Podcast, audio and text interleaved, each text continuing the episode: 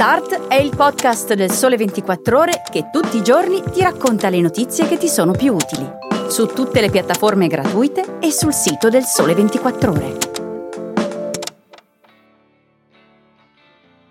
Buongiorno a tutti e buon fine settimana. Qui è Franco Saccina che vi parla con tre delle notizie più interessanti di oggi. Approfitto per ricordarvi di seguire anche Market Mover, il podcast finanziario settimanale del Sole ventiquattro Ore curato da Andrea Franceschi, in uscita ogni sabato. Nella puntata di oggi Andrea parla del rischio stagflazione assieme al collega Riccardo Sorrentino. Nelle discussioni sui social e di persona si sente spesso l'affermazione «I vaccini non servono, un anno fa avevamo meno casi di oggi». Un articolo di M T Island su ventiquattro più ci spiega, alla luce dei numeri veri, come la prima parte di questa affermazione non può essere affatto considerata corretta. Una premessa, l'argomento è complesso e la sintesi che sentirete qui non può evidentemente sviscerarlo in pieno. Vi invito quindi a leggere il pezzo completo appunto su ventiquattro più. Se guardiamo per esempio il confronto sui dati pandemici ufficiali del primo ottobre di quest'anno rispetto allo stesso giorno del duemilaventi, notiamo in effetti un aumento del trentatré virgola sei per cento dei nuovi casi, mentre i tamponi eseguiti sono cresciuti del ventotto virgola due per cento con un rapporto positivi tamponi totali che segnava due virgola uno per cento nel duemilaventi contro uno virgola uno per cento nel duemilaventuno. I ricoverati in terapia intensiva erano duecentonovantuno nel duemilaventi e quattrocentoventinove nel duemilaventuno. Ma questi numeri vanno messi nel giusto contesto, molto cambiato quest'anno.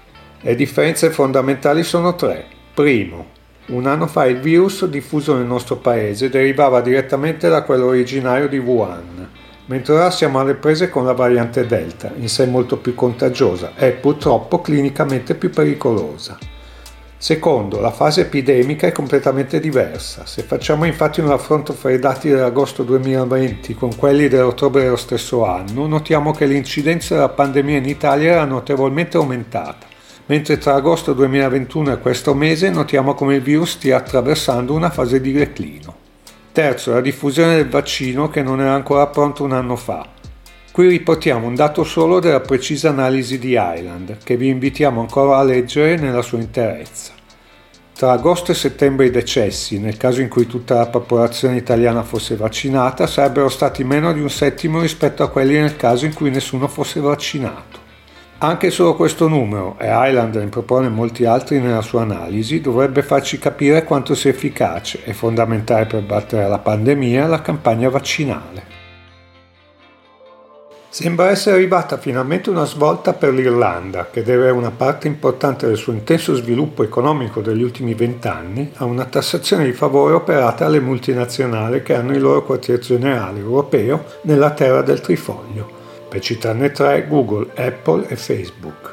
Il paese ha infatti deciso, insieme all'Estonia, di aderire all'accordo globale su una corporate tax minima del quindici per cento per le multinazionali a partire dal duemilaventitré, una spinta decisiva e anche simbolica per quanto riguarda Dublino all'intesa O C S E già firmata da centotrentaquattro paesi su centoquaranta. L'Irlanda abbandona quindi quell'imposta societaria al dodici virgola cinque per cento che è stato un caposaldo della sua politica fiscale negli ultimi due decenni. La conferma del sì irlandese alla vigilia della nuova riunione ministeriale O C S E a Parigi è arrivata dal ministro delle Finanze, Pascal Donohoe, dopo il via libera del governo di Dublino. È un punto di equilibrio tra la nostra competitività e il nostro posto nel mondo, ha spiegato lo stesso Donohoe.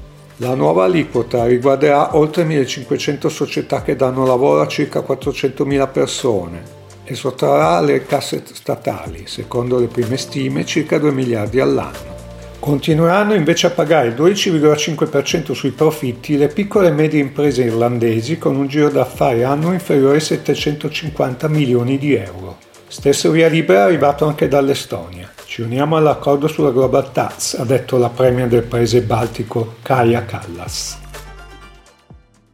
È un altro degli effetti della Brexit. Il Regno Unito perde la possibilità di ospitare le fabbriche del colosso dei microprocessori Intel. A dirlo alla B B C è stato lo stesso amministratore delegato della società di Santa Clara, California, Pat Gelsinger. Prima che il Regno Unito lasciasse l'Unione Europea, ha detto infatti Gelsinger, il paese sarebbe stato uno dei posti che avremmo preso in considerazione, ma ha aggiunto, dopo la Brexit stiamo guardando i paesi dell'Unione Europea. Intel vuole aumentare la sua produzione di semiconduttori, il mondo sta vivendo una carenza globale di chip che ha colpito la fornitura di automobili e di altri beni. La strategia seguita da Intel è chiara, l'azienda afferma che la crisi ha dimostrato che gli Stati Uniti e l'Europa dipendono troppo dall'Asia. La società ha quindi intenzione di investire fino a novantacinque miliardi di dollari per l'apertura e il rinnovamento di impianti per la produzione di semiconduttori in Europa nei prossimi dieci anni. Gelsinger ha affermato che l'azienda avrebbe assolutamente cercato siti da prendere in considerazione anche nel Regno Unito, ma ha aggiunto che la Brexit ha cambiato la situazione. Abbiamo circa settanta proposte di siti in Europa da forse dieci paesi diversi. Speriamo di raggiungere un accordo su un sito, nonché il sostegno esplicito dell'Unione Europea entro la fine di quest'anno, conclude Gelsinger.